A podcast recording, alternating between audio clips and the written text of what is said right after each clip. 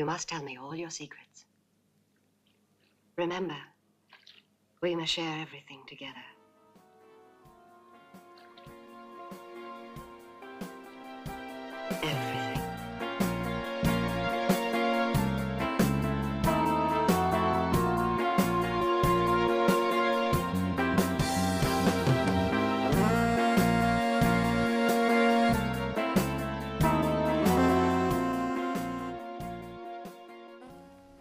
They spoke of it first in whispers.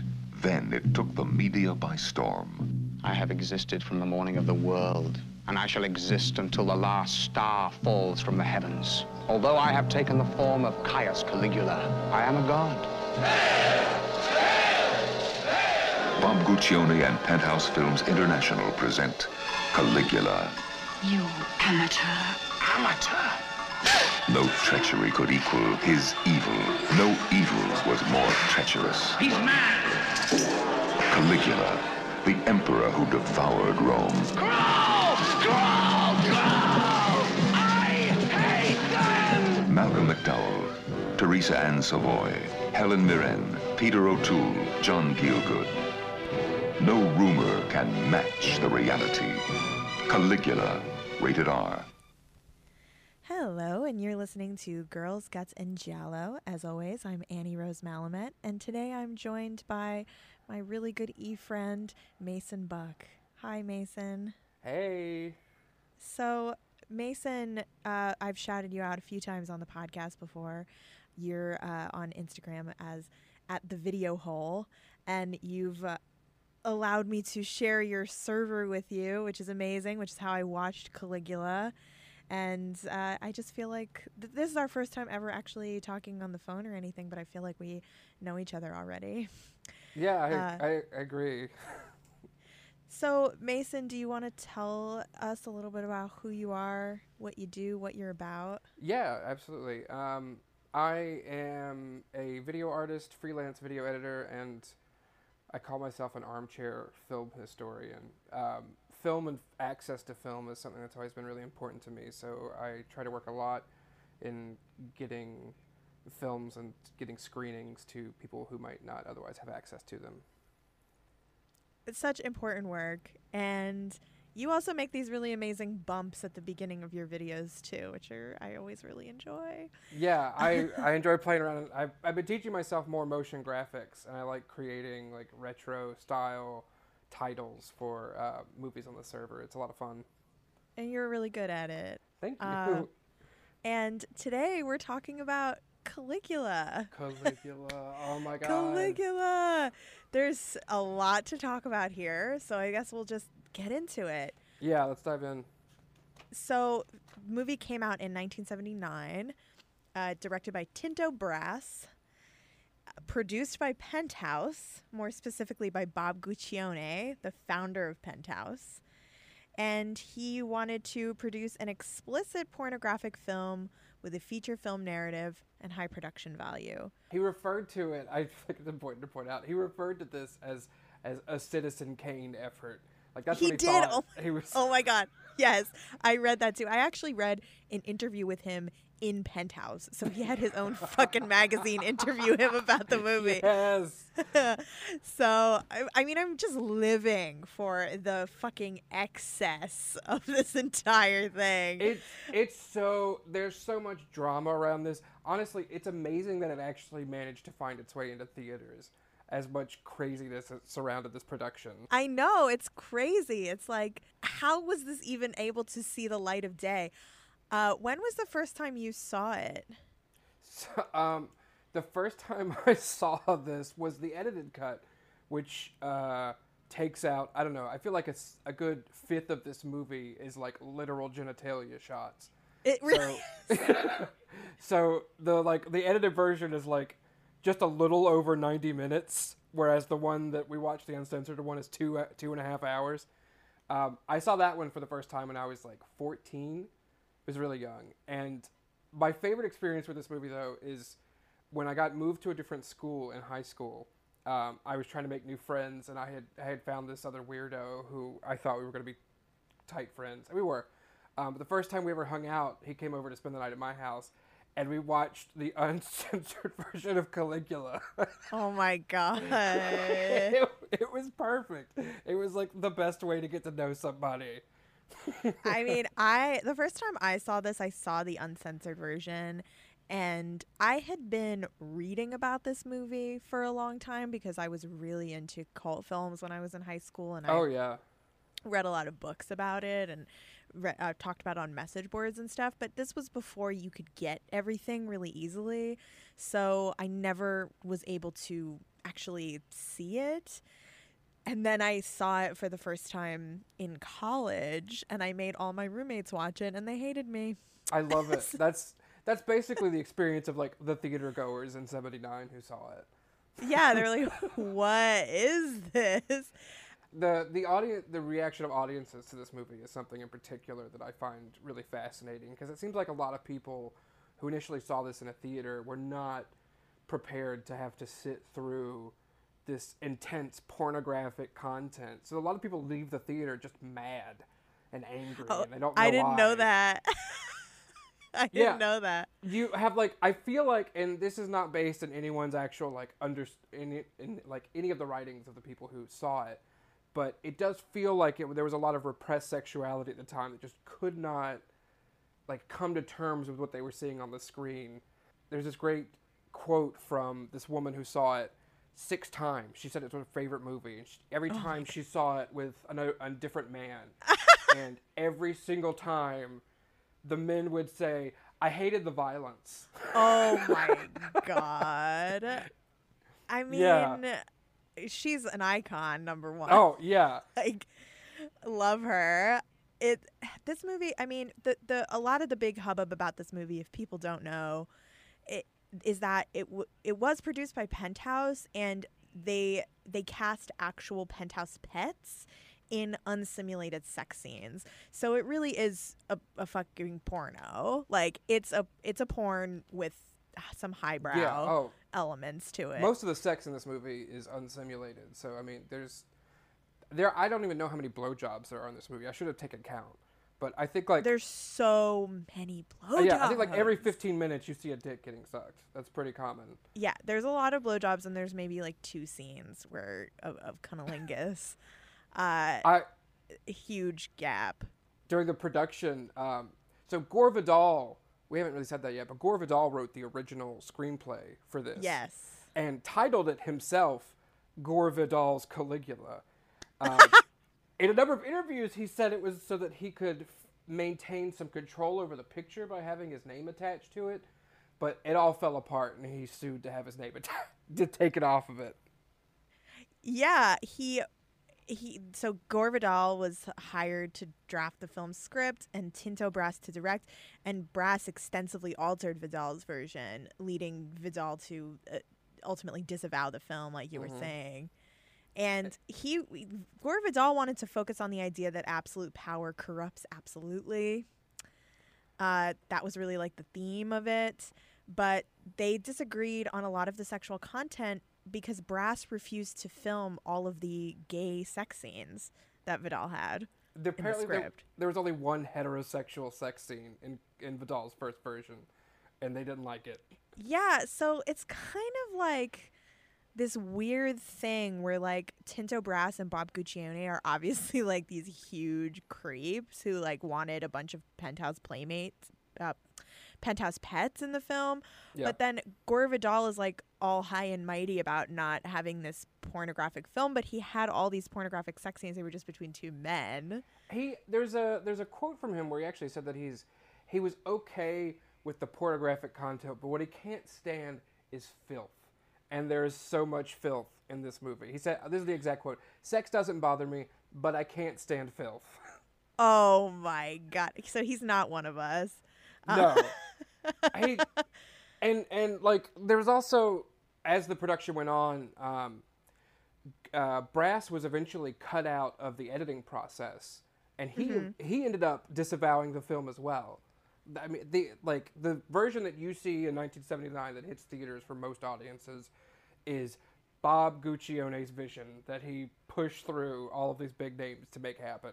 Yeah, he. Uh, so a lot of people who were involved with this dis- completely disavowed the film. Apparently, they filmed like additional hardcore scenes that Brass didn't film, and he got weird about that. Yeah. Um, and there was like a lot of legal issues when it came out. Interestingly, uh, going off the filth thing, there is a uh, a, film scholar named William Hawes. William Haw- Hawes, I think is how you pronounce it. And he wrote a book called Caligula The Fight for Artistic Freedom. And he posits that the definition of pornography is that there's penetration and it's wet. And I think that that's a brilliant definition, uh, which is absolutely what Caligula is. Like yes. Gore Vidal is right. Like it is filthy. Like there isn't just sex scenes. Like there are explicit. There's something about like the moistness of it too. It like makes it Oh. so gross. This I, I think this is the first like big movie I've ever seen that had had cum in it, had a cum shot in it. There's like there's a there's a blowjob at one point and the the the actress or I guess the pla the penthouse pet actually spits the comeback on the guy's cock like in the process of this fucking movie. it, and it's like in the middle of a major plot point. Yeah, it's it's like that that particular blowjob is actually being used as like this timing apparatus in the film. We'll get to it. We'll get to it when we're going over the movie. yes, yes. There's a lot of I mean, there. that's that's brilliant, actually. Um, so the reviews were overwhelmingly negative. The movie was trashed, except for uh, Malcolm McDowell's performance as the titular character Caligula and Peter O'Toole's performance as Tiberius. They were both praised. But how funny is it that they were in this movie? Like I forgot Peter O'Toole was in this movie, Oh, and. I lost it when I remembered that. The reason that that McDowell and Peter O'Toole and the uh, they were in it because of Gore Vidal. Gore Vidal's name was attached to it, and it looked like it was going to be this beautiful artsy feature. And turns out uh, they all just ended up starring in a pornographic film. uh, but there's this there's uh, a friend of mine at Cacophony Fox on on Instagram. She went to a talk at the uh, Screen Actors Guild by Malcolm McDowell, where he talked about the production of this movie and mentioned that Peter O'Toole was high most of the time. He would go off to his trailer and get stoned out of his mind and just show up on set. Um, and they're they're like trying to film this movie, and he's ca- while they're trying to deliver lines, he's calling out what he's seeing happening in the background. And he's like, "Is that is that is that two dwarfs and a and a woman splayed on a giant golden dildo?" So funny. yeah, I mean, it's just the lore of this film. It's just like legendary. yeah. Something I found really funny was that Leon. The movie is now considered a cult classic, obviously, and mm-hmm. Leonardo DiCaprio said that he based his character on the Wolf of Wall Street on Caligula in this film.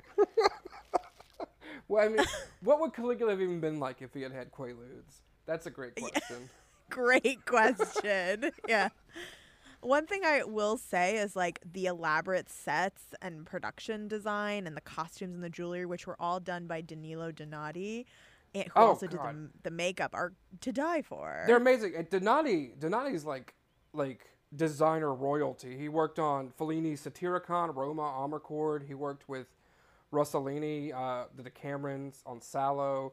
He also did Flash Gordon from the 80s and Red Sonja. oh, I didn't know that. Yeah, this guy is amazing, and his work is incredible. It's really like, to me, it's one of the most standout things about this picture. Once you get past the penises and vaginas, is these sets and these costumes are amazing. I would, Yeah. I would kill to have an orgy in any of those sets.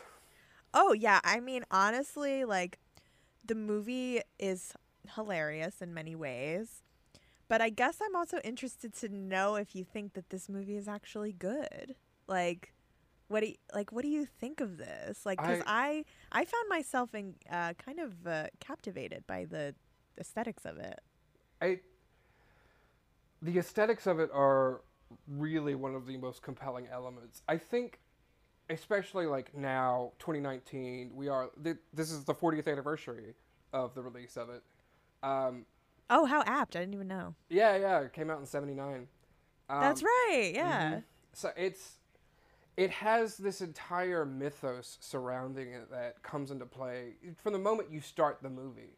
You feel like you're about to watch something you're not supposed to see. And- Yes. And, there's a there's a mystique to that, especially like you know for you and me who were if we were infected by it at a young age. This the mystique of, of the forbidden movie or the banned movie. I th- I think in that regard it feels like even more of a spectacle than it was in 79 watching it now. And I love that. I really love that feeling and I love that kind of connection to this movie. I don't think it's a good movie, but a, a lot of my favorite movies I don't consider good movies. I think it's a different Yeah. it's a different distinction and I I think that this is an important movie and I think it's well worth your time to watch this at least once in your life. Oh yeah, and I also honestly am here for the concept of a highbrow porn. Oh Like, yeah. I is- think about this all the time. It's like- I, this is supposed to be the most expensive porno ever produced. It's yeah, it's the and it's the, also the highest grossing ever produced. Love it. so I I mean I think about that a lot. Like when I watch some of my favorite higher brow movies, like not mm-hmm. my not my sleazy movies. Yeah. I I think like wouldn't this be great if we could actually just watch these characters fuck though? Like maybe that's just me because I'm a fucking pervert, but I I'm here for that concept. no, I agree. I would love to see it. I mean, a lot of a lot of what we see as pornography is literally just designed to get you off, like when in whatever narrow context of getting off that is for the person viewing it. And I like that this this this movie had so many other agendas other than getting you off. There are so many other things it's trying to do, and it it makes it really complex and meaty. Yeah, I mean, it's so funny too because everybody talks about the uh, graphic sexuality, but there's also like really graphic violence. And oh God, it- yeah. like i insane amounts. And in this book that I read, a, a lot of William Hawes's book on Caligula, he, he pretty much talks about how this movie is really unique because of the juxtaposition of the hardcore pornography and the violence. Like usually you just have one or the other. Uh, but this movie you have both in spades. And he also talks about how this is kind of the time when adult theaters were becoming more irrelevant because of the rise of VHS is going to happen soon. So it's it's kind of like the last dying gasp of the adult theater, uh, and it's really interesting to to look at it that way in, in historical context. And- Guccione definitely saw this production in, in relation to avant-garde pornographic cinema. That's what he thought he was making. Yes, I mean the rise of VHS was the death of avant-garde pornographic cinema.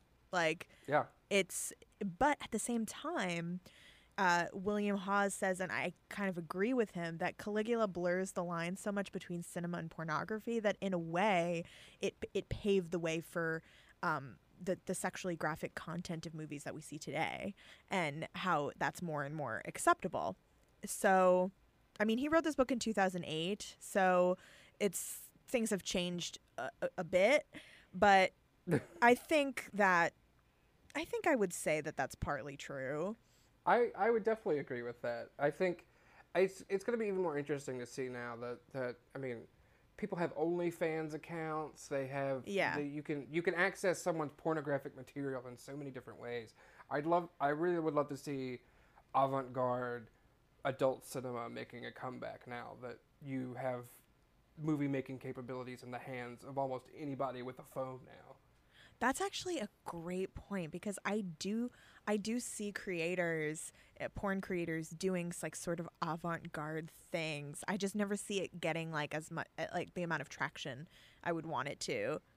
Um so i- the other thing that was interesting, the comparison in the book that William Hawes makes is he he talks about the production of Caligula and compares it to pre-Hays Code silent era films depicting pagan revelry, such as films of like D.W. Griffith and DeMille. Uh, Yeah. like they had really that which Kenneth Anger documents in Hollywood Babylon, like these really insane like orgiastic productions, which are legendary and which died out because of partly because of the Hays Code. So I thought that was also a really interesting comparison. It's like maybe this movie is even more old Hollywood than we think. Uh, like there's tons of precedent Oh, yeah. for it. I love the idea that it's in that same vein as like Griffith's Intolerance or something like that. It feels like it, especially with the grand scale of all of these sets. Yeah, absolutely. So I also wanted to briefly, we'll get into the movie really soon, talk about Caligula the person, the Yeah. actual person, because this is, I believe, the first time on this podcast I've talked about a film that that discusses somebody who existed in real life. Yeah, word. So Caligula was an emperor. I, I know you and I have also talked about this about how we had like a slight obsession with mad Roman emperors. Oh yeah. Oh, Caligula Nero. Still my heart. Yes. I I think Caligula might be my fave. I mean, he only ruled between 37 and 41 AD, and he was famous supposedly for being an, an insane sadist who ruled very briefly and was assassinated. Uh, Yeah.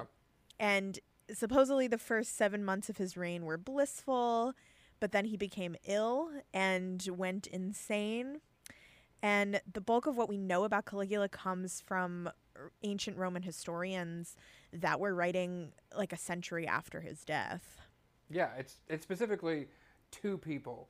It's two historians writing over a century after he died, and that's where we get a lot of that information. It mm. sounds like by the historical count that when he was assassinated, there was a general attempt to just remove him from the record Right. and kind of forget what I imagine we're going to do after Donald Trump leaves office and just try and like purge that from our minds. Oh my god. Yeah. I mean, not a bad comparison. Yeah. Uh, the but the sources are unreliable because like you said people were kind of trying to purge him and um and also at the time and I kind of I taught uh, I took a class in college about ancient Rome but the professor would not let us talk about Caligula which really bothered me uh, Wow. and I kept bringing it up and I I mean he just kind of was like we don't really know anything about him because sexual perversion and violence were often equated with bad governing. So that yeah. that was something that historians would kind of make up to emphasize how corrupt these leaders were. And I I mean sure I, I'm probably very little of what we know about Caligula is actually true, but I'm gonna choose to believe it is because it's crazy, and I prefer it that way. I, I love to think that all these horrible things happen. and historians historians love this like it's I especially like I, I majored in history myself when I was coming up and they really like to stay away from topics that we don't have definitive information about. And Caligula at this point is just like ninety percent myth. Yes. There's very little official record of what happened during his short four year reign. Yeah, exactly. I mean, Caligula is really more of like a a symbol of things than he is any kind of real person. Although I think people like maybe archaeologists have kind of stumbled on what they think is his burial site. Kind of interesting. Oh. I haven't heard that. Uh, anyway, let's talk about. And his name is really synonymous with like perversion, basically. Oh yeah. yeah. Like I always joke about how like the straight people around me must just think I'm like an absolute Caligula the way that I like talk about stuff. I and I am going to lean into that.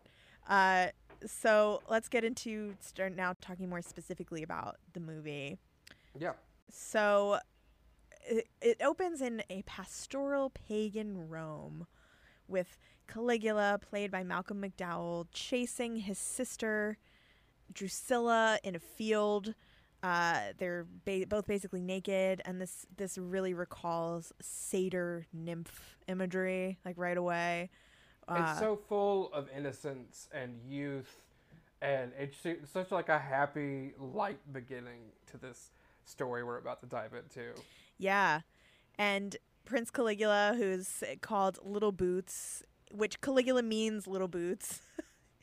uh, it, that was his nickname in IRL. Yeah, as a little like backstory for that, he when he Caligula was the son of Germanicus, a famous uh, Roman general, and when Caligula was just a little little lad, he had a, a a suit of armor made for him that his father had, had had commissioned that made him look like a tiny little Roman soldier.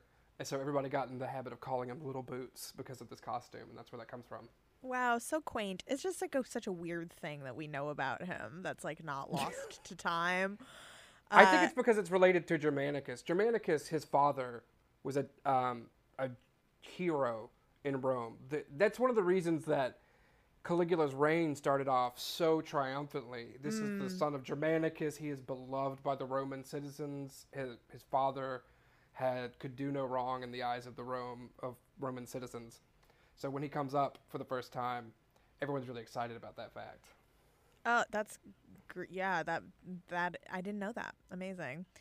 Uh, so the entire eh, well, Prince Caligula is is summoned by the Emperor Peter O'Toole, and the entire atmosphere already when he enters the Emperor's sphere is one of excess and hedonism. And this was something Emperor Tiberius eh, he was also written about as being uh, like a big sexual pervert. So Yeah, he, was, he was definitely a, a hated tyrant. At this point, um, I don't think they they expressly state it, but when he goes to sea and live with Tiberius, he goes to the Isle of Capri. He's not actually in Rome anymore. Tiberius has taken refuge on the Isle of Capri um, and rules from there because he's so fucking hated. right, and wasn't Calig- weren't Caligula and his sisters? He actually had three sisters, but only one of them is in the film. Um, Yeah. it- weren't they like they're like his prisoners basically, glorified prisoners? Tiberius is, yeah, they are. Um, he's Caligula's not actually Tiberius's grandson. Tiberius, as part of um, Augustus Caesar's uh, attempt to set up the um, lineage before he dies, he makes Tiberius adopt Germanicus. Germanicus is so popular that it makes Tiberius even popular, having adopted him as his son, which makes Caligula his adopted grandson. Um, and he never he never wants Germanicus to take power. He doesn't want Caligula to take power. So he basically holds them as prisoner on Capri, um, and forces them forces them to stay with him. And this is when we also see historically there uh, that Caligula begins torturing people while on the Isle of Capri, joining in the the debauchery that Tiberius has started. Yeah, there are accounts of uh, people saying, "Oh, he was always cruel because when he was at in Tiberius's realm, he was, you know, participating in all of the torture." Yeah. Uh, so I real I was really struck immediately. I haven't seen this in a long time, and I know we've talked about how pornographic that is. This is. There's so much nudity. Like I immediately like it's the the essence of this film, and I was also wondering, and this is a question we can think about as we talk about the rest of the movie. Does this movie operate from a place of Christian morality? Like I, Oh. I feel like there's a lot of uh, because I mean it's I'm sure the sh- a shell of what Gore Vidal originally written, but it seems like there is some like m- there's a lot of moralizing about the behaviors that take place in this movie. Like it's it's definitely at its core an exploitation film uh, Yeah. in a lot of ways and it ex- exploits sexuality and revels in it but it also is equating sexuality with violence and corruption so that i, that, I mean that's just something I, I i wanted to think about as we talk about it and I think that's a really, that's a really good point. We should we'll come back to that. There's a lot. Yeah. There's a lot that feeds into that idea. Yeah, the and you know also like aesthetically, like the emperor's domain, uh, Tiberius's domain is really ominous and dark, and Yeah, there's a lot of deep crimson colors. yes, Like it looks, it looks. You know what? It actually, the first thing that it reminded me of was um, the clay wall from Videodrome, where you see the women being abused. Mm, There's like this deep red crimson clay wall that that you see like with these women being beat on in Videodrome, and that's immediately what I thought of when I saw Tiberius's set. that's a great these great comparison.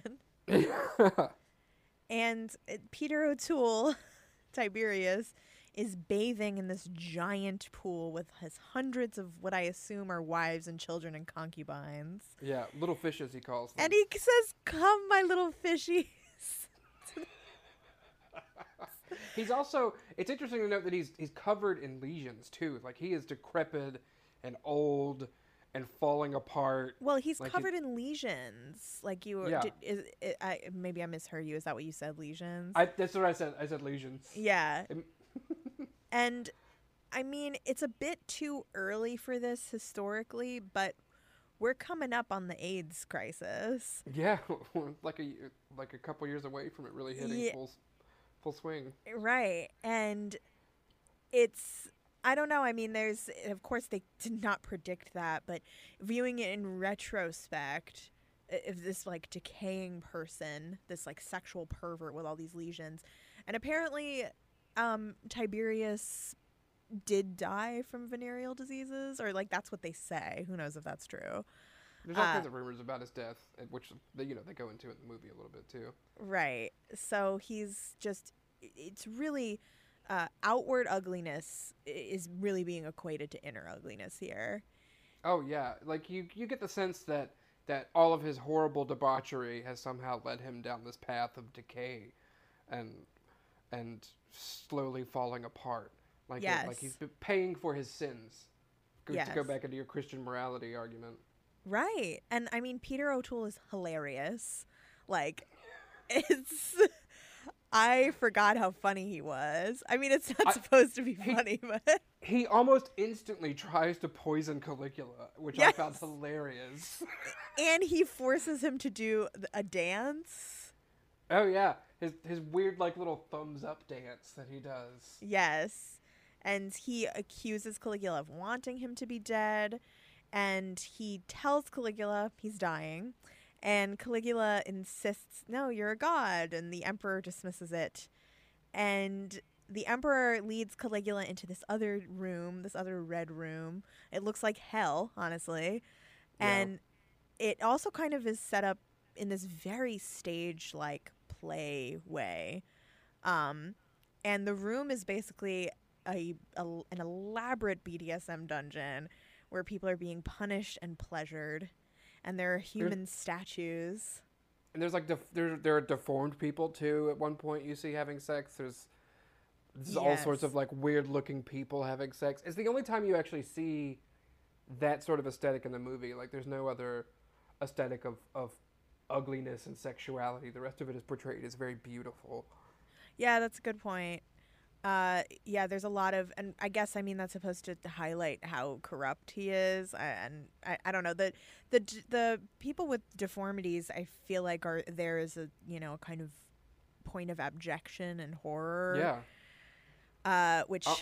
people with deformities are used a lot in film historically for. I, that's not surprising at all, especially as as Tiberius is aging and falling apart. It would make sense that he'd want to have people who looked quote unquote worse than him to make him feel better. Uh, it's actually it's a good point. And we get also the first of the famous unsimulated orgies. Yes. and some really great kink aesthetics going on here.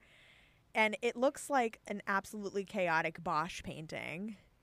Like, oh yeah, that, that's a great reference. yeah, just people like fucking and people look weird and it's just insane. And also, I, like I told you, I was watching this with my mother for some reason. I, Did she? You told me that. So you started this forgetting that it was like hardcore porn. Did your mom say anything? yeah, she Did was she, like, did she say like I can't do this? No, she was like, "Oh my god." And I mean, I watch a lot of stuff with my mom, but I even I was like, "Okay, no, we can't watch this together." Uh, I like cut it out. My mom was like, "Oh," and I was now I was interested, and I'm like, "Oh no, I can't watch it with you, mom." Oh my Um, god, that's great. Tiberius brings out Caligula's brother, Gemellus. Yeah, Jam- he's uh, I can't actually remember his lineage. He's not like actually his brother. He's another Right, adopted heir. right. He's not. He's not actually in line to take the throne at this point. Right. Gemellus. And he tells him, "When I die, Caligula will kill you, and then someone will kill Caligula." Facts. Those Right. just Facts. Facts. uh, Caligula is now we see him in bed with his sister, who he has an incestuous relationship with, which is also a big part of his lore, Caligula lore. Oh, Uh, I do want to real quick. I want to go back. There's this. There's this moment that I found um, really telling of the whole movie when um, Tiberius has caught during that scene where they're they're in his pleasure palace. Tiberius has caught one of the soldiers getting drunk or something. So he asks, Yes. he asks Caligula like, "Does this does this man look drunk to you?" And Caligula's like, "No." And he has him force fed wine. They tie his cock. You actually they actually see them tying like a little string around his cock, and then they start force feeding him wine. Yeah. Uh, and Kinda after hot. he's like, yeah, after he's like drunk and falling down, um, they uh, he's stabbed by Tiberius, and there's actually a story from Malcolm McDowell where uh, where Peter O'Toole is doing this take high as a kite, and he takes the sword when he's supposed to stab him, and he actually knocks the actor out, and he's supposed to hit a, a goat bladder that has like a bunch of innards and things in it, so there's blood. He misses it and ends up just like lobbing it onto the floor, and it bounces around as like a complete goat stomach, while this actor is passed out from being knocked out. Oh my god. so funny. I'm Yeah. so glad you know about that. Okay, So- back. But Caligula is having an incestuous relationship with his sister, who's assuring them that he will be emperor. And a bird gets trapped in their room, and Caligula freaks out and is afraid Yeah. of it as if it's this omen. And the bird appears later at the end of the movie, too. At Nerva, who I'm assuming is Tiberius's like right hand guy or something. Uh, yeah, Nerva. Nerva, Nerva's a consul. Um, played here by uh, John Gielgud, who was another one of the big names Mm. um, in the production at the time. Yeah, he Um, he was a was a- more highbrow actor. Yeah, he he had done a lot of like Shakespearean adaptations. He was in Prospero's books in '91 that came out later. He did Gandhi in '82. Um, he was a pretty highbrow actor who played Nerva. For playing this. Nerva, and he commits suicide in a tub of water and portends doom for Tiberius and Caligula. That scene, I love that scene. 'cause It's the a good tub of scene. water that he's in is like, it looks like a giant pool with a clear glass front, and you're seeing it from the front on. Um, it, like you were saying earlier, m- a lot of these sets, uh, first off, are gorgeous, but have this very theatrical tableau appearance. And this, this, the death of Nerva, just all the shots in that to me, they feel like Renaissance tableaus. Yeah, and it also looks like the neoclassical painting "The Death of Marat," uh, Oh where yeah, where he's committing suicide in the tub, absolutely. and Caligula taunts him as he's committing suicide, and Nerva says there is nothing after death. There's nothingness. There's no gods, just sleep, and this enrages Caligula, and he drowns him. Yeah, he doesn't even let the man choose his own death. Takes him out in the end. Yeah, yeah. Caligula, after this, has frenzied visions of torture that he's fantasizing about. That's an interesting scene where you see Yeah. a bunch of people like swinging around from the ceiling, like underneath some kind of s- giant saw. Uh, I, I, oh yeah, I wonder if they killed. right. I wonder if they have, if they had like actual, like people who are in the kink scene tying people up and stuff in this. I wonder. I wonder how much of of of Penthouse Bob Guccione brought over to this production, like Penthouse stylists, Penthouse photographers. Who was working on this? All we know about really are the pets. Yes. And a lot of them are like nameless. Um, Yeah. Caligula is anxious for the emperor to die. Macro, who who what role is Macro? I you know, I was a little confused because there's so many characters. So Macro seems to be part of the uh the Praetorian Guard. Yeah, Ma- Macro is, at this time is the head of the Praetorian Guard, and and in the earlier scene where he sees he he's in Tiberius's pleasure dome, um, Tiberius specifically warns him about Macro to watch out for him because Tiberius doesn't even trust him. Right. and with good reason. 'Cause here Yeah. comes here comes Caligula, and Macro completely condones the killing of Tiberius by Caligula. Right. Macro also assures Caligula he's going to be emperor soon, and him and Caligula, Caligula kisses him forcefully for an extended period of time. so we do get some some gay stuff in this movie. Oh, Uh, we see. We also see Macro putting his fist into the fire pit as a sign of devotion to Caligula. yeah, I is a- mean, It's a weird mask flex. yeah, yeah. Macro is a cuckold also, whose wife is getting fucked by Caligula. Oh my god. There. I guess we'll get to the scene in a minute with the the semen facial. The, oh, yeah.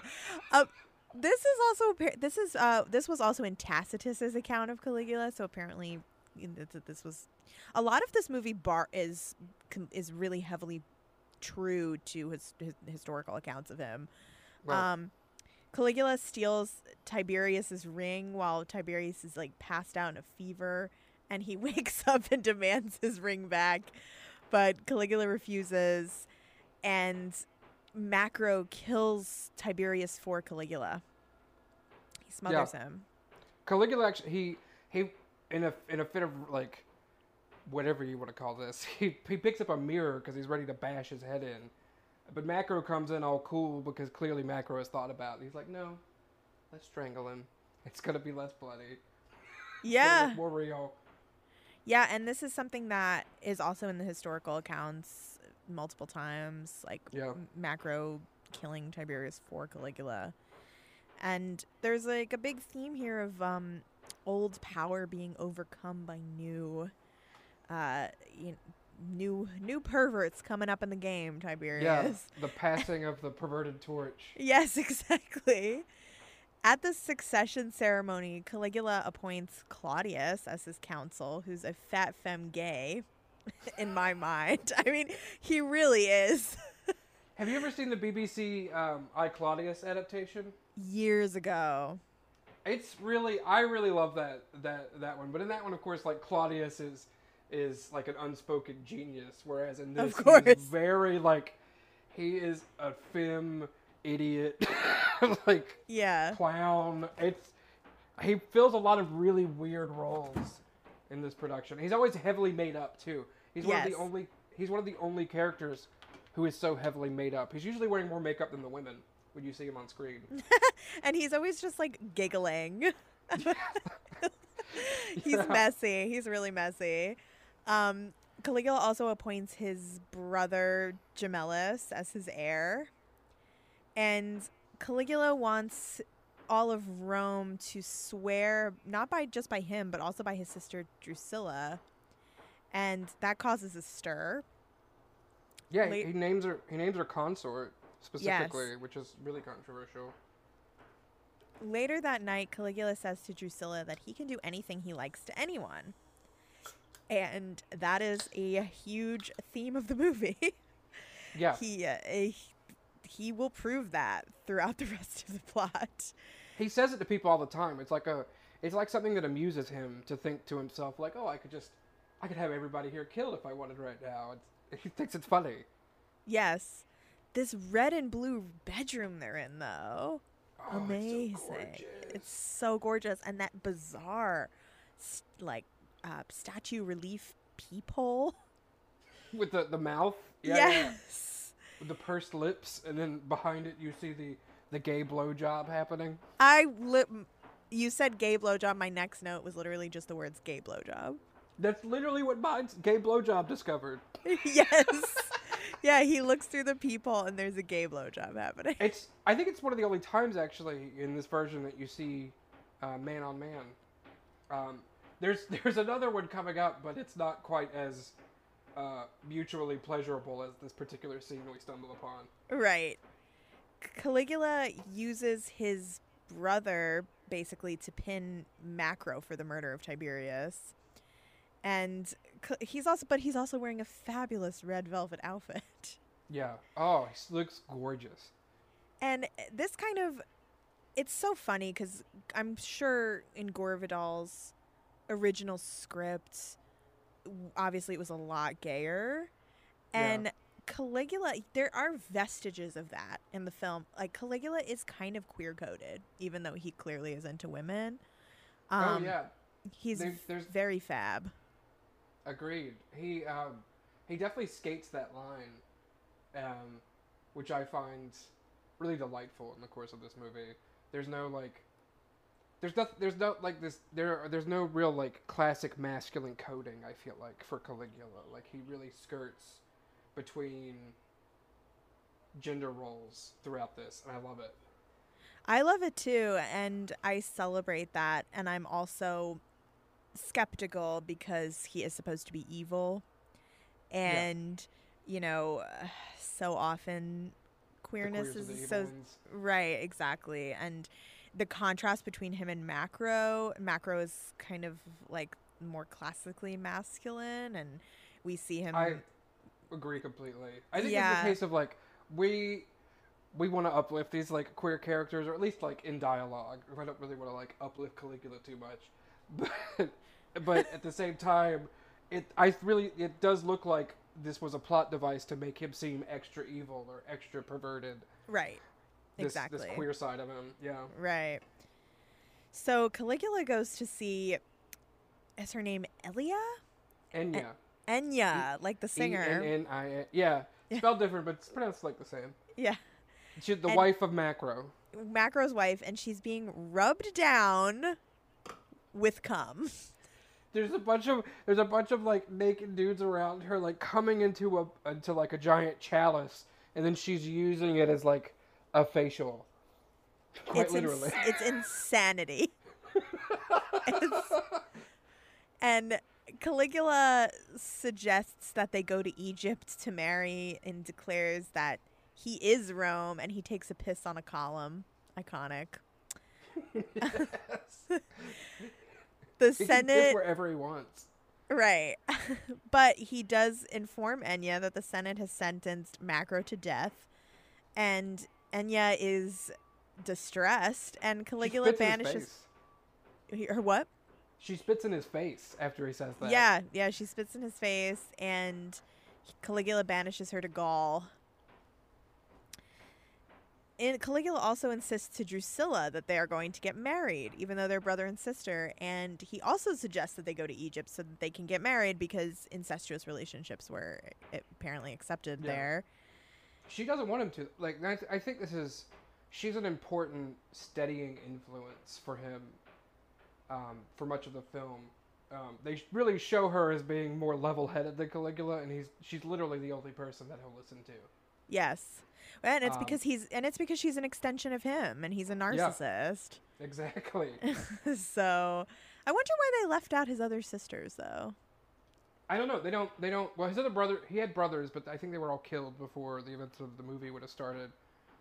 But yeah, I don't know about the sisters. I'm assuming they just left her in because she's the one that he was rumored to have the relationship with. Yeah, and apparently also it's written that he like forced her to live as husband and wife. But Oh, I didn't know that. yeah, but in this I- movie it's it's very consensual. I don't know why I would assume it's consensual. Like, how much of this stuff is ever consensual in ancient Rome? yeah, ancient Rome is not known for its uh, feminist sensibilities. Uh, so Drusilla, though, like you said, is a very grounding influence, and she insists that he marry a respectable Roman woman. A lady of senatorial class. Yes, one of maybe one of the priestesses of Isis. And So then they, they go to the I, the priestess orgy. Yes, they go to a priest, a all all woman orgy, the priestesses of Isis ritual, and Caligula is in drag, Yes, I love it. And it's it, there. This moment is just so queer. Like everything about this, like Caligula in drag at this lesbian orgy, and apparently this was another thing that was written about in accounts of Caligula that he did used to go in drag and go to. Uh, uh, so he could like sneak around and, and Oh, I didn't know. Yeah, so I mean very a lot very loaded Yeah, symbol in this scene- symbology there. he he's trying to figure out. He's there with Drusilla, and they're trying to figure out who he's going to marry. And the first person he points to is this girl, Livia. Um, and Drusilla's first comment is, "She's a virgin. You wouldn't like her." And she's promised a Proculus anyway. And he says, "Well, that doesn't matter. I can just have him sent away."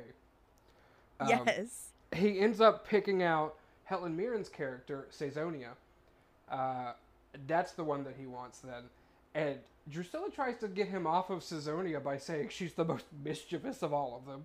She's extravagant and in phenomenal amounts of debt, which And Caligula just finds. Yeah, Cal- Caligula just finds that attractive. Yeah, he says per- uh, he says perfect, and my note Yeah. here is wow, what a mood. he ends up he ends up fucking her in drag. Yes. at the end of that scene. Yes, he and he cuts her neck and licks the blood.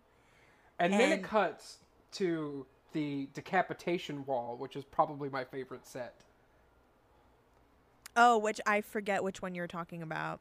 There, so there, there's actually like a really sharp cut from them having sex to a man's head being buried in the ground, being cut off by a giant spiral blade.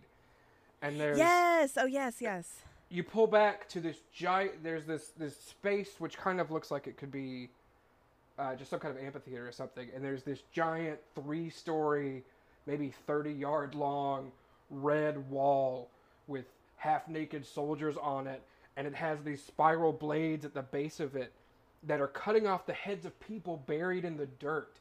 And the Macro is one of them. Yeah.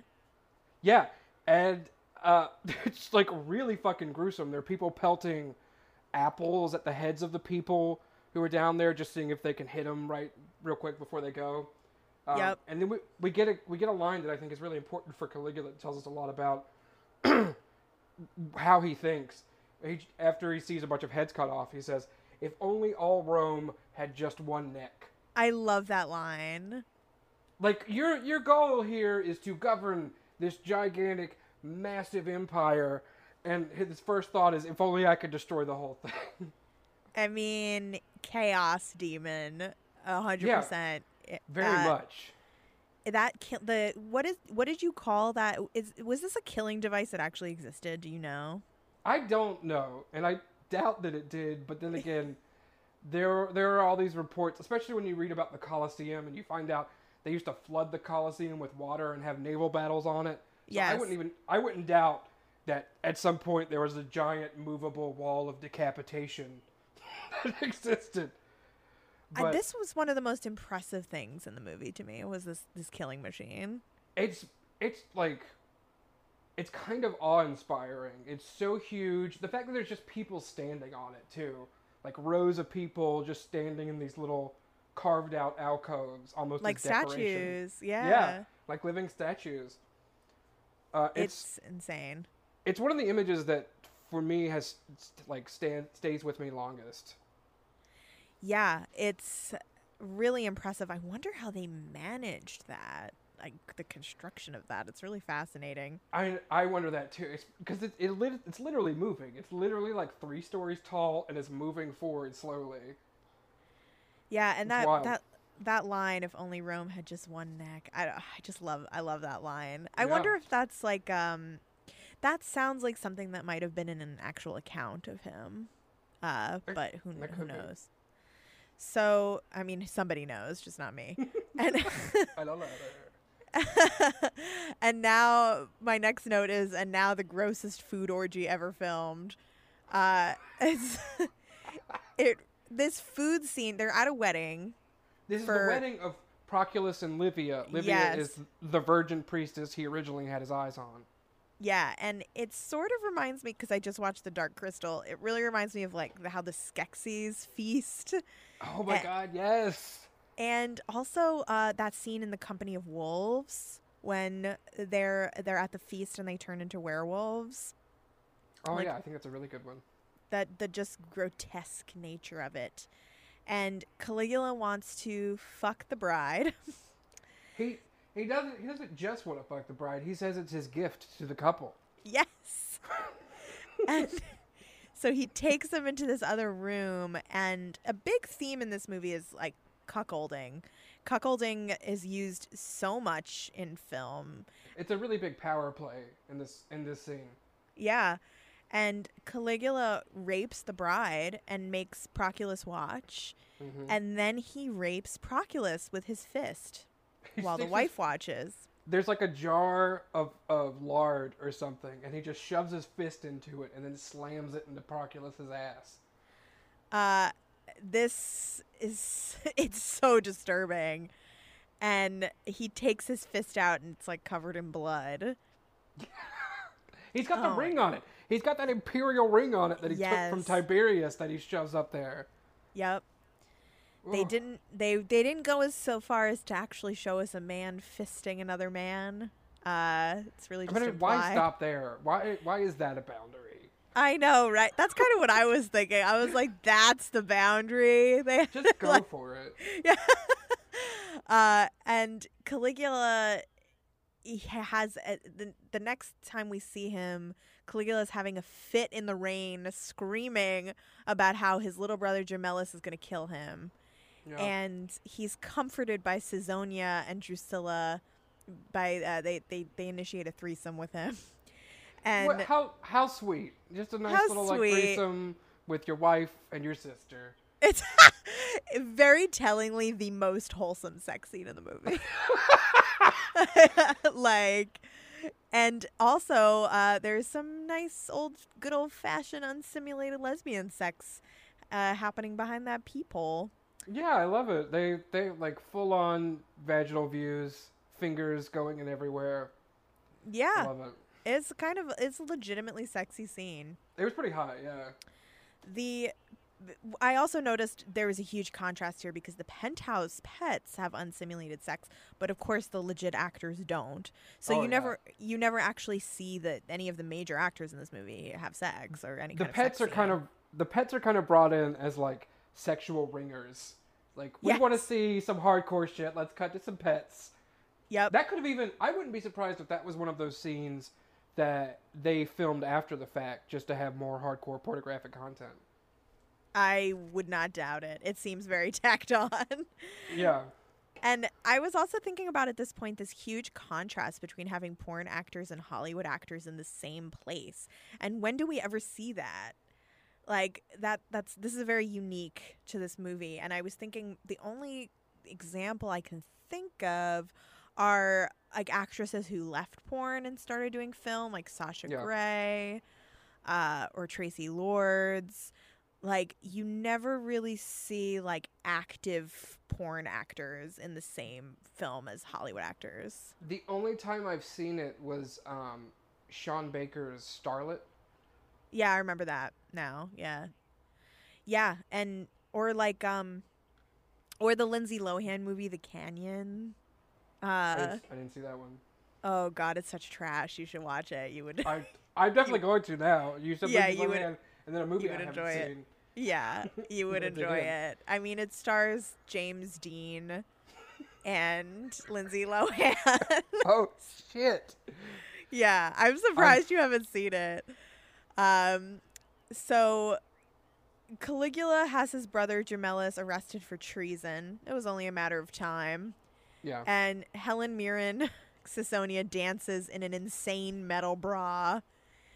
I just had to put that in there because it's crazy. And and that fake uh that fake baby baby bump, Yes. which is so noticeable when they first show her taking off her cloak to reveal her dancing attire because it, look it just looks like a plaster stomach. yeah. Uh, Caligula falls ill. And is this okay? I I'm confused because there was another there's there's another person that m- looks like Claudius but is maybe not Claudius. Claudius offers his life for Caligula and Caligula accepts. Like he's Yeah, I offer Go ahead. I, s- I remember thinking the same thing in that scene when he's like Caligula's down of a fever and and someone who looks just like Claudius uh, like makes this grand gesture where they say take my life Jupiter and spare his and of course Caligula instantly is like okay to have him executed It's so funny. Oh, that's one of the act- things in the accounts too that's and apparently Yes. there's multiple people who he had executed after the fact for offering themselves up Yep. So funny. I mean, there's actually like a lot of moments of genuine humor in this movie. Like the next the next scene where Caligula is stamping a bunch of proclamations and he has to like say the same thing every time he Yeah. stamps it. And he starts doing it really, really fast in like a frenzied way, and it's actually very funny. And I think it's It's- supposed to be funny. It's hilarious. It's hilarious that every time he's encountered with actual duties of the emperor of Rome, he can't do them. He has no patience for them whatsoever, and would rather turn to um, to assass- to to having people killed at giant orgies Yes. instead of actually doing his duties. So now we see Proculus again, this poor man, hanging from the ceiling with women hanging off of him. And he's like Caligula's like having him tortured basically. And he's like, "What did I do, emperor?" And Caligula says something insane, which I didn't get word for word, but he basically says, "You're a loyal man and therefore not Roman and therefore a traitor." Yeah, he doesn't equate those those qualities with being Roman, so therefore Proculus is a traitor for doing mm-hmm. for being loyal and honest. Ridiculous. yeah. And Caligula tortures him and executes him. And then he gets pissed on by the women. Yes. That is an insane scene, by the way. Like, Yeah, it's unsimulated pissing. yes. I mean, a lot of this stuff is not shocking to me because I've seen plenty of porn, Yeah, but it's shocking in the. Con- I'm still shocked by it in the context of such a highbrow movie. I would. How cool would it be to like be in a theater and sit opposite everybody else in 1979 and just watch their faces as they're watching this movie? Yes. just seeing what's coming across people's faces as they're being horrified and disgusted and even maybe reviled by their own desires. yeah, the pissing thing was crazy. I mean, I completely forgot about that. Uh, and I mean, I get this is I I think this was like their showgirls. Honestly, this is their showgirls. like they thought this was gonna be. I don't know. I mean, maybe they didn't also because Bob Guccione kind of he did his own rating system with it. Like he refused to let it be rated. X. Oh yeah, he he said that X was was an insult to the movie and he wasn't gonna let the MPAA do that. Right. So Caligula makes Helen Mirren give birth in an insane manner. This is the most amazing birth slash wedding ceremony I've ever seen. Also, the only birth slash wedding ceremony I've ever seen. Yeah, she's like tied up, upright as she's giving birth. She's elevated above everyone. She's on essentially a stage and then elevated even to the top of the stage as as like almost like a goddess figure. yeah, like a statue. Yeah. With and she's got this mask on and she's giving birth in this position. You literally see the baby crowning, which I'm you do, you see the baby crowning. That must which- be simulated. It has to be, but it's there's just like what don't we see in this movie? I mean, that there's ac- also like graphic birth. I mean, it's crazy. He names the baby after his sister. And but shortly after Drusilla dies Yeah. and Caligula is absolutely bereft and he sexually defiles the corpse. So he, ki- he kisses her. It's really I, because throughout the movie he of course refers to himself as a god because he has been raised to believe that he is of divine right, and he actually seems surprised that his affections don't bring her back to life. Yes. Yeah, he's like kissing her body, like touching her breasts, and yeah, she's uh that's a really uh, excellent way to to look at it. Like he the the his, the way he's acting is like s- just so horrified that he is, doesn't actually have any powers here Yeah, in the it's face beyond of him. death. Yeah. He can't do shit about it. He decrees public mourning for a month, so anyone who does anything basically will be sentenced to death. So no laughing, no bathing, no intercourse. Mm-hmm. And this is also interesting because Caligula wanders around among the common folk in disguise. So this is another time he's in disguise. And it's fucking filthy out there. Like there's Ooh. like there's like a good five or six people you see squat squat what what is it? squatted down pissing against like a wall while he's walking around. There's a man with a giant penis hat. Yes. Fuck yes. and just everybody's like covered in grime and filth. He sees a play that's being put on about what a joke he is. yeah. The play is really interesting. There's like this giant pyramid and the pyramid structure, and the narrator of the play is having uh, you know, first the lower, first the slaves are on the bottom, and then the common people, and then the uh, the pro- the um, Praetorian Guard, and then the, the then it goes up and up until we get to the top of the Emperor, and there's an actress that comes out who's playing Drusilla, and she's like kind of this hideous hag figure. And she's like, "Oh, brother, come to me." And this is what sets Caligula off and he attacks the actors and accidentally gets rounded up as a common prisoner Yeah. because they think he's just like a madman.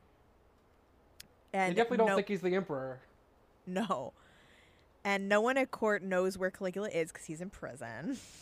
and everyone in this filthy prison, people are still fucking.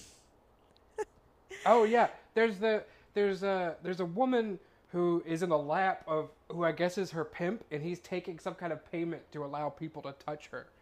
Yes. It's a weird scene. It's so weird. That's also what, when um he meets uh I I don't know if it's a jailer or if it's just somebody in there who ends up recognizing him by his ring. Um and he takes him with him when he gets out of prison. He, Yes.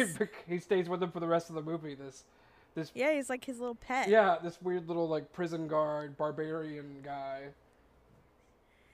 And Caligula is also watching all of the debauchery of the prison in horror as if he doesn't do the same filthy shit. Yeah. Oh, Which I found very funny. maybe he was astounded in- that it was happening during the time of mourning. Maybe that's what it was. Like they should Ah, like, good point. they should all know. He gets in a magic trick battle with this brute, the one who recognizes the ring you were talking Yeah. about. And, like, it was unclear to me how exactly he gets out of prison, but he's back at court and he's covered in filth because he just came from this prison. I, I just have like that Roman prison looks like absolute hell on earth. Like it was, it was just dirt. Like Oh yeah, that it was dirt. It it. dirt, dark. There's like a little bit of straw. Horrible. People get in there too. I love it. They they throw people in there down a giant chute. they land on like a pile of straw. Yeah, and I mean, just the, the thought of an actual ancient Roman prison is enough to like chill my bones. I, don't, don't even want to think about it. Like knowing some of their bathing practices, like for example, how they used to wipe their ass with like a sponge at the end of a stick that they would just like rinse out. Ugh, like it's horrible. Uh, Caligula's back at court ranting about how he's a god. Cl- I said my other notice here is Claudius is here, and didn't that guy get executed? uh, but uh, you know, maybe that was another another fat femme person. I think that's what. It, yeah, just another one of those fat femmes. yeah, that's just around in the in the court. The Senate declares him a god, and Caligula makes everyone baa like a sheep to demonstrate how he controls everyone and everything. And the next scene, Caligula, oh god, he's talking about how they are they need money, and who makes the most most money? A pimp. And mm-hmm. who are the who are the sluttiest women in Rome? The senator's wives. Why the wives of the wives of the senators, of course. So he unveils uh, something. He's he's already started having this imperial brothel, where the senators' wives are prostitutes, and the this epic orgy scene ensues. Like seriously epic orgy. It's on a giant indoor ship that ha- it has Yes. oars, and it's a, it's the, the idea of it is that it's heading to Britain, which has yet to be conquered by Rome. So they're all heading to Britain on this giant ship, this giant brothel ship, which is indoors. It doesn't actually go anywhere. It's indoors, yes, and there are also like soldiers doing a very gay dance among the oars. I love the dance. It's so good.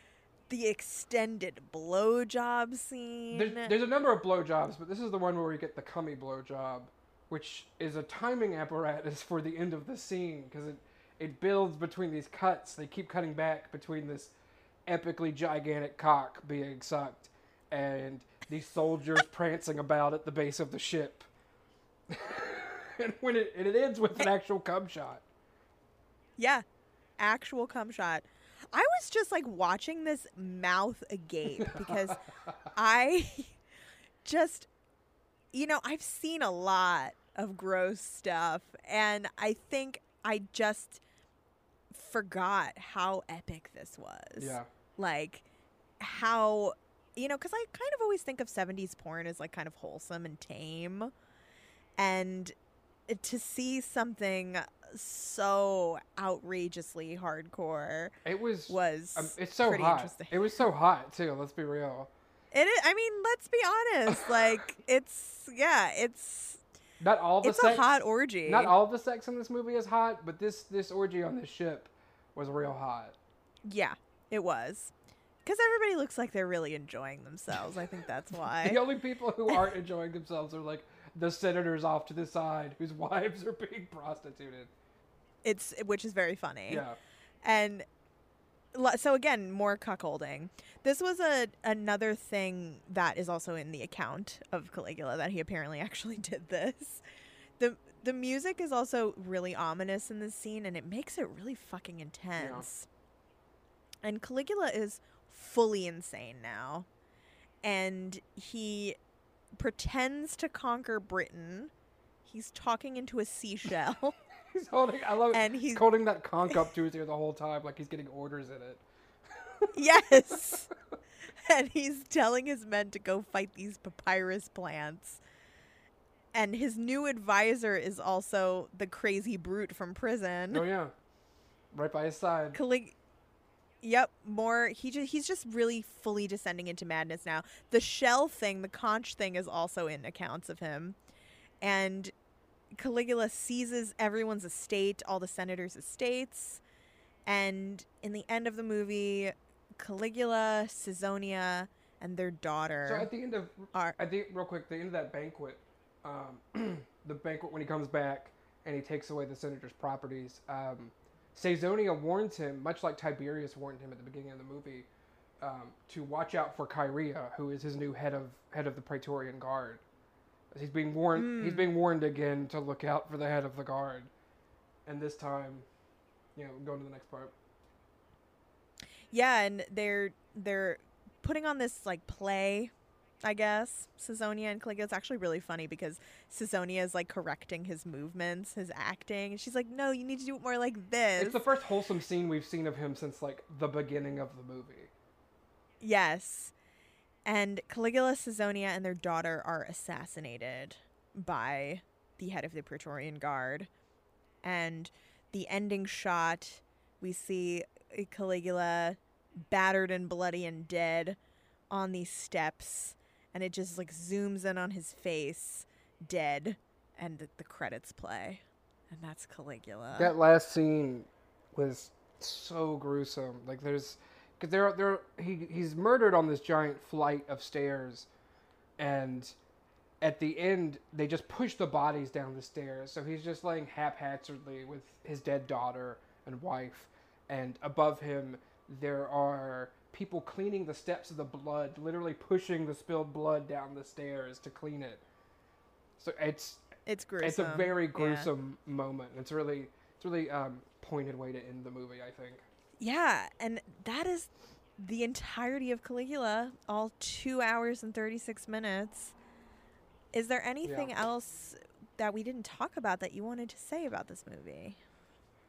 We could do like we could do so many episodes about yeah, if we had the time. Um, I have a great affinity for any film that haunts you, that sticks with you, that you can't quite shake. And Caligula is one of those movies. it's hard to leave a screening of Caligula or just even a viewing in your home on your laptop and not run through those images over and over in your head, almost haunted by them. And I really appreciate how this movie does that. Yeah, I agree. It's like I've said, I've seen so much worse since since then, but this stands out to me as just one of the most depraved things I've ever seen. And Yeah. it's it's not so much even the content as it is the whole mood of the movie like the tone like there's just no hope in this movie like it's so Oh, yeah. hopeless and disgusting and And such a dark palette too. Like all the colors are deep reds and gold and black and and very deep colors. There's no there's really almost no lightness to it. Except in the beginning and Yes. end where you see him wearing like this white toga at the beginning frolicking with Drusilla and at the end you see him in Caesonia in these these white gowns practicing their play. yeah it's just yeah it like dark it's just dark and gritty and it's got this very kind of moralistic lens on it even though it revels in the depravity that it shows uh, we we obviously don't get the sense that this is like a good thing anything that's happened in this movie. Like you're just kind of left with this deep feeling of uh, like emptiness and just vi- like you feel violated after you watch this. Like it's it's so Yeah. it's just a, like a total assault. And i think that's like the, the the the hardcore sex like coupled with the horrible violence and not just violence but like actual like literal filth like dirt and just moisture and you just feel like you need a shower after this movie. Oh yeah, it, in terms of like filth on screen, it definitely gives John Waters a run for his money. absolutely. I, I'd love to see a quote by John Waters about this movie. I, he must have seen it i'm and had sure thoughts. he had like i'm sure he said something about it right like he ha- has to I'm- and i also i mean this movie I, I love that it's like the stuff of legends like it's to Yeah. this day like one of the most notorious films of all time uh and yeah i mean i just i i like it a lot more watching it in retrospect i think when i first saw it i was just thinking of it as as funny like oh this is so bad it's good and now i can Yeah. watch it in and sort of just also appreciate the history of it and how it was made and i mean also bob guccione is a trip so it's I, I would love to learn. There's, there's not unfortunately much info about why he set out to do this. He, it, I don't know if we mentioned, but he paid for this whole thing out of his own pocket. It ended up being with interest on loans he took out. It ended up being twenty-two million dollars in 1979. why To bob produce this movie. And like why caligula it's so random the only thing to me that makes sense is that he just really wanted to make well he had some grandiose idea about making a movie that that was in place but he must have wanted some sort of level of sexual depravity that i mean caligula lends itself to this the tales of caligula lend themselves to it so well. Um, and i think he was also inspired by an essay gore vidal had written. Gore vidal had written about caligula before he ever wrote a Mm, screenplay that's about right. because he he enjoyed ex- he liked to explore that uh, that absolute power corrupting absolutely idea. Um, in Gore Vidal's original screenplay, Caligula was actually supposed to be like this innocent boy who was overcome by the context of his time and the role that he was meant to take, and it was supposed to show how he was corrupted by the power. Um, Brass ended up revising the script so that Caligula was horrible from the yeah from the he's get-go. horrible And that was a really immediately that yeah yeah. He's a born monster. That was the phrase that they used. Right. And I personally think that that ends up being more interesting than this idea of like this innocent person being corrupted. Like I find the idea of somebody who's just always been horrible more interesting. So in a way, like I don't know, I feel like the movie kind of does what it originally set out to do, even though everybody kind of disavowed it. I I think it really does show just absolute excess and filth and like the extent of human cruelty. Uh, Yeah, it's it's a weird little. It's like a it's a weird cinematic artifact, and I still I still say that it's like super strange that it even made it to theaters at all. Like, uh, there's no actual credited writer for this, which I find hilarious. Um, it's it's inspired by. I think that the actual quote is that it is. Let me see. Adapted from an original screenplay by Gore Vidal, and that's the only writing credit the movie gets. Uh, there's no one is ever actually credited with writing it, even though like Tinto and Bob Guccione and even Malcolm McDowell had a hand in rewrites. They were Did all you- uncredited, and the editing is also credited to the production because it was taken out of Brass's Right. hands at the end, um, and Guccione had the final say on all of it. That's when Brass uh, disavowed didn't you also say that somebody else had written a script? Yeah, um, uh, Lina Wertmüller, who did um, the uh, what is that movie? The Seduction of Mimi and Seven Beauties. Okay.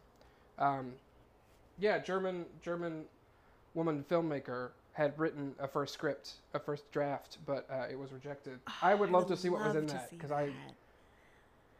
I would love to see, yeah, I'd love to see a woman writing Caligula and see the insights that she would have into this very mythically depraved episode in history. What? How fascinating would that be to be able to to get get your hands on that screenplay? That would be amazing. That's the kind of thing that like I fantasize about, like the stuff you don't get to see, the stuff that doesn't make it. What are like the early visions of a production? Especially this production, where like the thing that you would finally see, you have no idea whose vision you're looking at, really, other than Bob's. It's really Bob's. Yeah, it's it's it's his movie. I mean, reading in his Yeah. interview about it. I mean, this is also the funny thing too, is Bob Guccione kind of seems like a Caligula figure. Like he was so narcissistic. I mean, Penthouse does an interview with him. It's his magazine. And he takes Yeah. over this entire production in this like depraved way. Like, oh no, there's got to be more sex, more hardcore blowjobs. Like, it's I don't know. It's very indicative of the time that it was made and the people who made it. It was. I love. So I've got the the interview up. There's this. The question put to him was Sir John Gielgud, one of the world's most distinguished actors, was quoted in a recent interview as saying, "I've just finished my first pornographic film called Caligula. Do you think that's a Do you think that's a fair description of the film?" And Guccione responds to a question that I'm sure he wrote himself. Given the relatively sheltered life that Giglin has lived in terms of motion pictures and his exposure to what's happening in the avant-garde, I would say that he was right, but only if he judged by the context of his own experience and information. Oh my god. I I remember reading that last night and okay, sure, Bob. I mean, it's like literally hardcore pornography. But also the fact that it was his first pornographic film that he ever saw apparently is interesting. I mean, it just wasn't as readily Wow. available as it is now. Um Yeah. but anyway, I, I think we've, you know, covered a lot of ground here with Caligula. Yeah, I think we plumb Yeah. plumbed the depths. Uh, where can people find you on social media? We talked about it at the top of the show, but if you want to remind people.